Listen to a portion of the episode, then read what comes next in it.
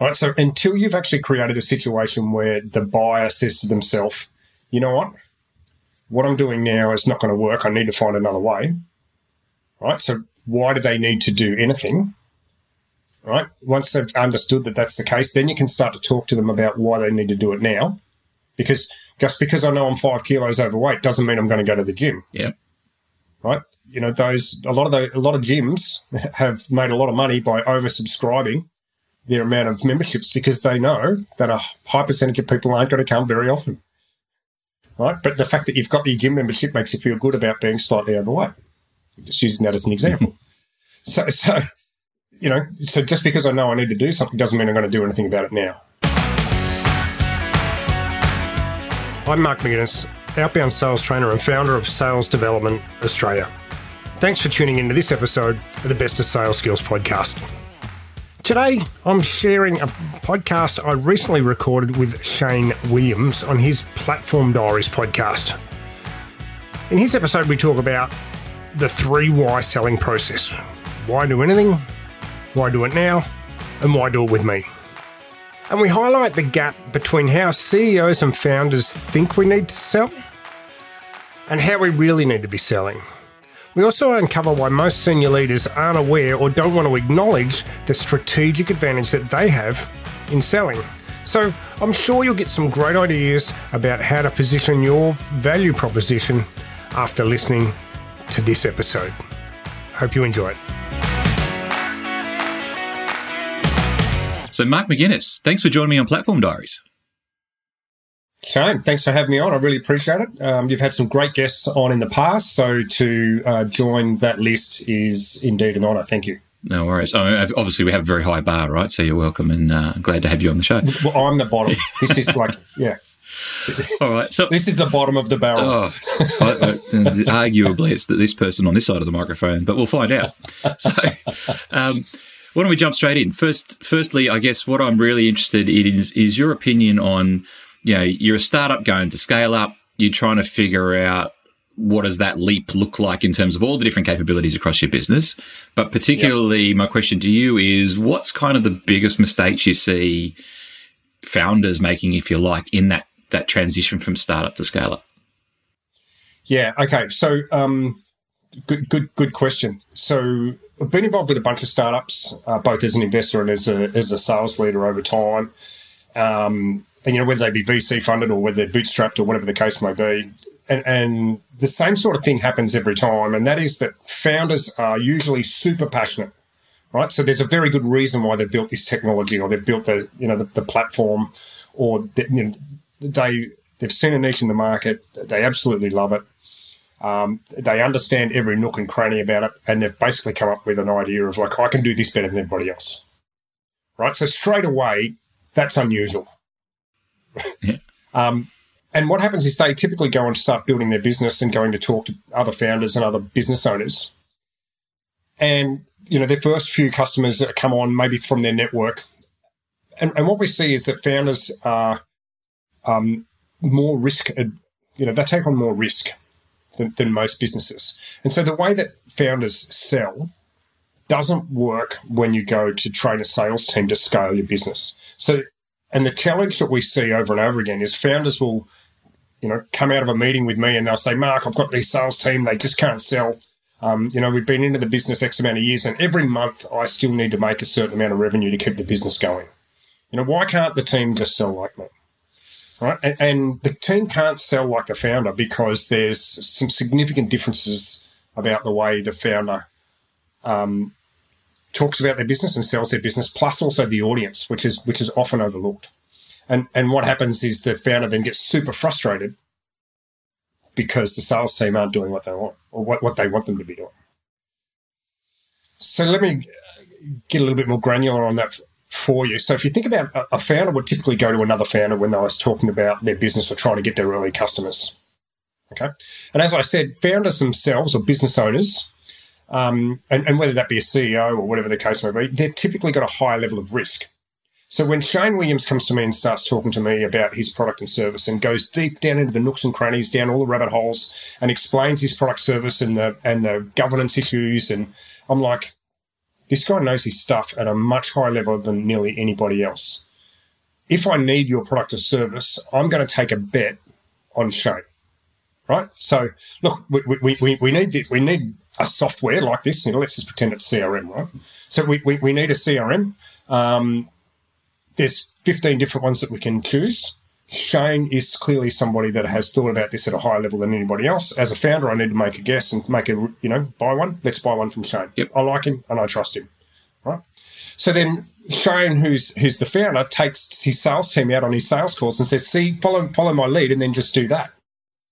But the problem is that first of all, they don't have that level of passion, even if they are industry professionals. And the other big challenge is that the founders will talk to the other founders or the other CEOs and be able to get access to those CEOs very easily through through their authority and their network. But when a salesperson goes to have that same conversation, they're typically delegated down a little bit. So maybe they might open the front door and speak to the CEO, and the CEO will go, CRM, look, you know what? Um, the COO is going to run that for us, or the head of ops, or the general manager is going to run that for you. I'll provide an introduction to Darren, um, and, and he'll take over for you from there. Now, Darren is does has a, you know this the let's call him the economic buyer isn't focused on the, doesn't have the same level of risk. What do you think Darren's number one um, risk challenge is in any particular role? What, what do you think he's focused on? Well, decision making. It's not going to be CRM. Let's not get fired. Yeah. right. So the CEO, you know, a founder doesn't think like that they're thinking we've got to make a re- we've got to make a guess. We've got to buy a CRM. We, will buy one. You know, and Shane's coming to the t- coming to the table. Sounds like he's an absolute subject matter expert. He's brought all of this stuff together that I hadn't even thought about. Here's, let's go with him. That same methodology and that same way that we go to market's not going to work with Darren because Darren's not focused on let's just take a risk. He's focused on how can we buy IBM, you know, that old classic, and not get this. No one got sacked buying IBM, right?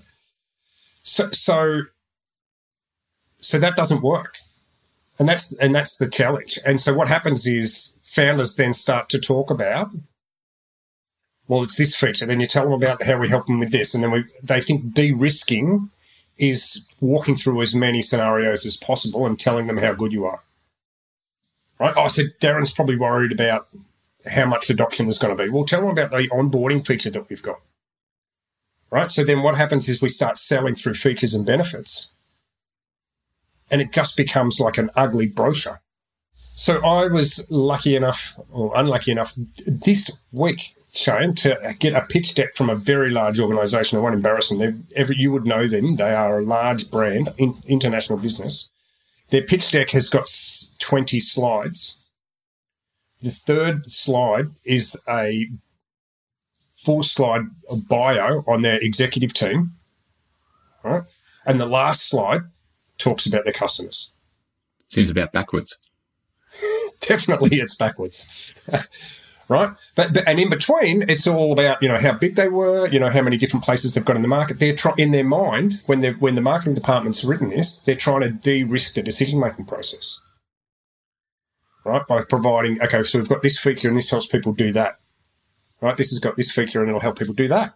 This has got this feature and so this will help people do this, right? So it's like that. You throw as much stuff as you can at the wall and hopefully that some of those features and benefits will stick. Hopefully Darren will say, oh yeah, I really need one of those. That's great. Right? But CRM is a good example here because of course most people use what, 5% of their CRM? The Best, yeah.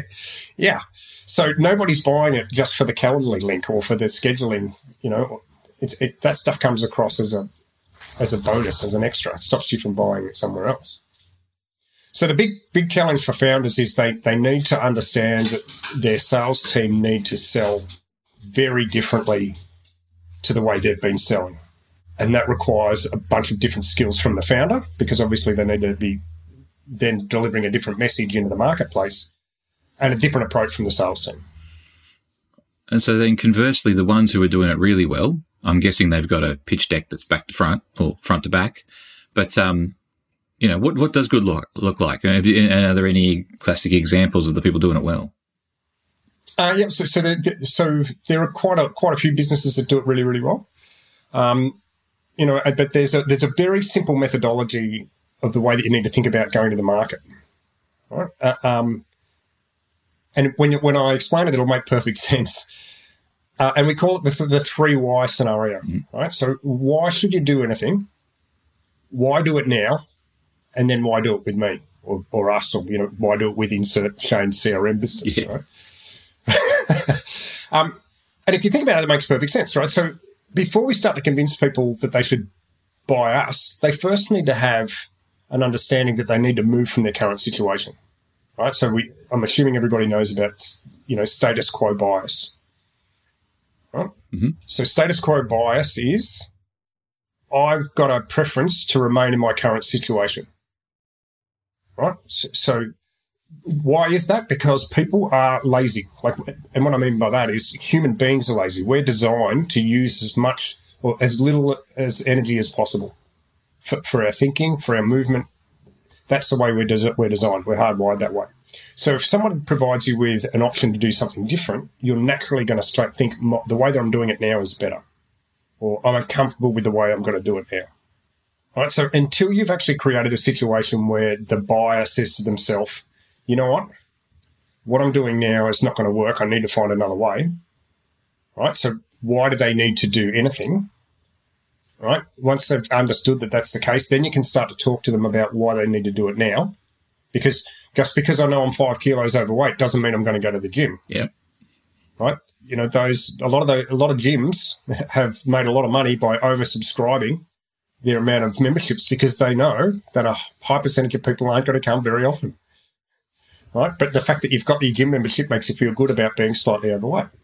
Just using that as an example. so, so you know, so just because I know I need to do something doesn't mean I'm going to do anything about it now. You know, and when when do most people? When did most people give up smoking? You know, the day the doctor said to them, "Mark, arteries are all getting blocked. You know, if you don't give up smoking, you're going to end up in the hospital. You've got about six weeks to go. All of a sudden, if somebody that smokes for 20 years finds the motivation to stop smoking, right? So that crisis has become real. So the same thing applies to the way that we sell. Why do we need to do anything? Only then, once we've positioned that in a way that people go, yep, Shane, I understand that my current CRM is not going to help me get where I need to go in 2023 or 2024. Uh, therefore, I need to make a change sometime in the future. Why do we need to do it now? Is the second lever that we need to pull. And that, you know, most people automatically think about, you know, pricing discounts. You know, oh, we'll give you twenty percent off if you move before the end of the calendar year. Okay, not that great. Instead, what we should be doing is thinking about tying that to the current their current situation or the current economic environment. Okay, so um, you know, when's a good time to do a CRM up, up, upload? When when you're absolutely flat out, or when you've reached capacity and you and and you're humming along nice and nicely. Now's a good time to do it rather than when you're trying to grow. So once you create the, the headline pain of why you need to do anything, and you create the pain about why you need to do it now, people go, yep, I can see that I need to buy a CRM. I can see that I need to do something within the next six to 12 months. Only then are they open to hear all the reasons about why they should do it with you. And that's where the features and the benefits and piece comes into it. Right. And so you think that's the delta, that's the difference between the, the founder led sales pitch and the non founder led sales pitch. Yeah. So the, the founder led sales pitch typically talks about the, the, the, the government's, the, over, the overarching challenge and how they've done this. And they're, they're very much passionate about all the features and benefits they've created, the technical gaps. And the, the people that they're talking to, the other founders, the other CEOs or the managing directors, buy into that passion when you're selling to Darren, Darren's not interested in that. Darren's just interested in not getting the sack. Right? So, what does that s- sound like? So, how do you create that that piece of like, why do you need to do anything? You need to position it in a way that they really understand. So, you've got to use their language. And by that, I mean, you might say something like, Darren, you know how when every morning when you get in to see how much stock you've got coming in and you need to allocate it to jobs and you've got to have four different tabs open? Right? My guess is that takes you about 25 minutes to get that done every day. Yeah. Okay. What if you could just come in and that was automatically allocated based on the way that it came in through the warehouse on receipt. Would that make your day easier? Yeah. Okay. Right. So you've got to take those features and benefits and, to, and, and, and deliver that in a way that makes it much, much more palatable to the person that's the economic buyer. So Darren's the economic buyer, remember?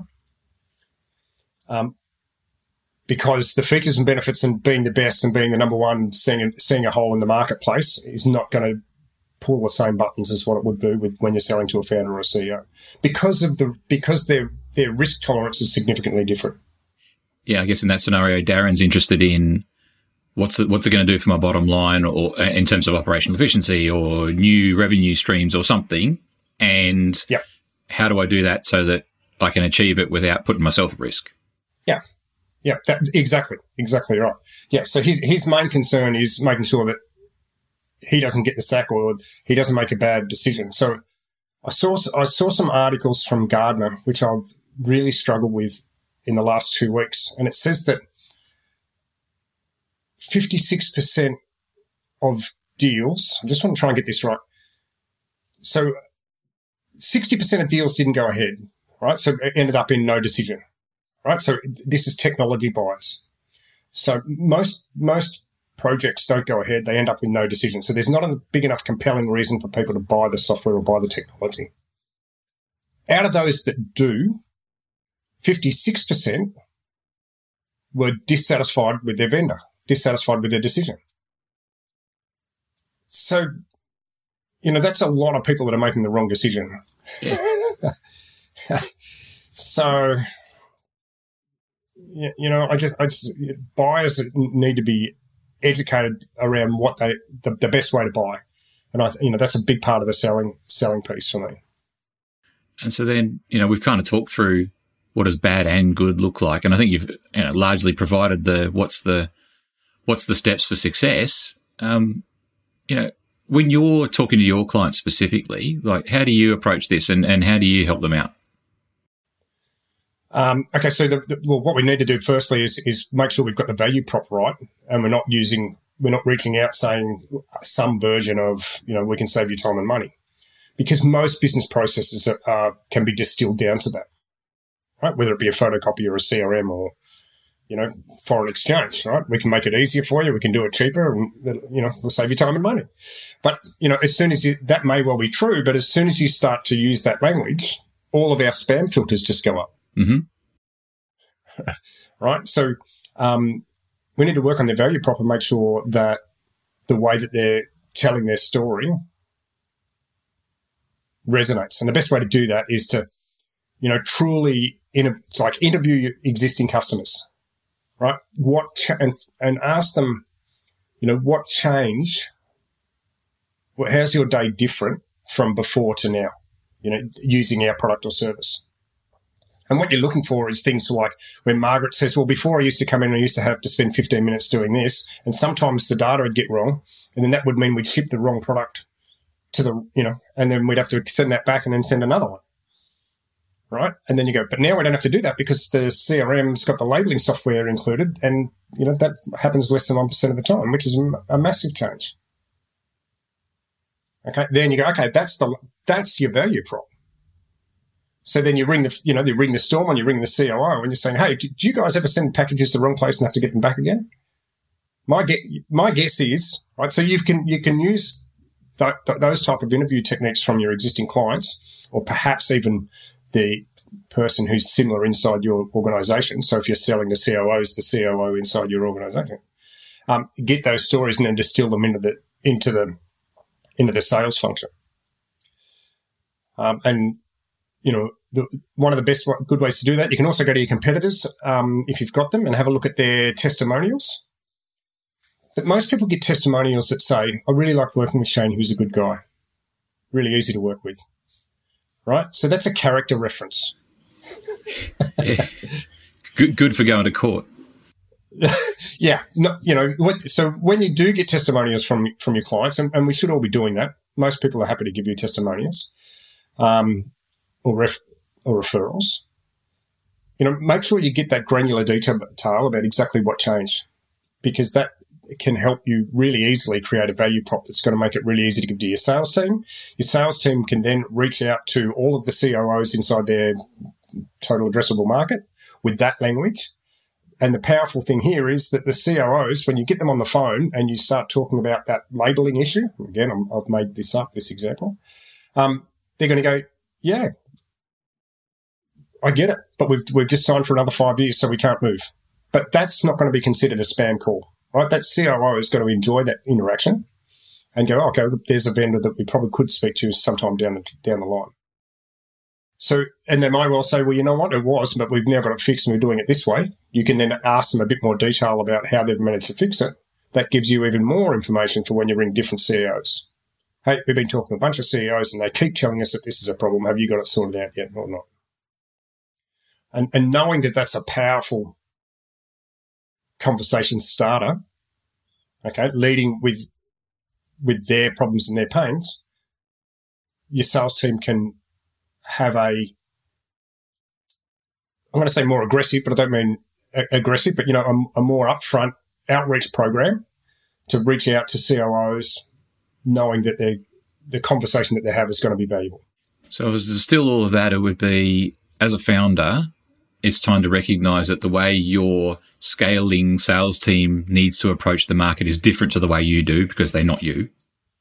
Yes. It would be then to encourage them to think about you know, why this, why now, and why with you, mm-hmm. and use language that resonates with the target in terms of the questions and the way they would describe problems and solutions and whatnot. Yes, and stop focusing on making your salespeople product experts. They don't need to know all of the features and benefits. What they need to know is the problems that they solve for the clients at the direct intersection of where your products meet your clients right? They need to be able to talk about that. Because internally, the more we talk about, Shane, we've got a new, we've got a new um, software update coming up, right? Um, you know, version 6.2, you know, um, and, and salespeople do this too. You know, the more you talk about your pipeline, revenue, money, guess what the focus is when you, when your, your salespeople get out into the marketplace? They start talking about the software update. They start talking, you know, focusing on, on, you know, revenue and deals. Talk about how you solve clients' problems internally, and your sales team will talk about them externally. Mate, this has been super invaluable. You get any last minute pieces of advice, or have I just drained the tank? Yeah.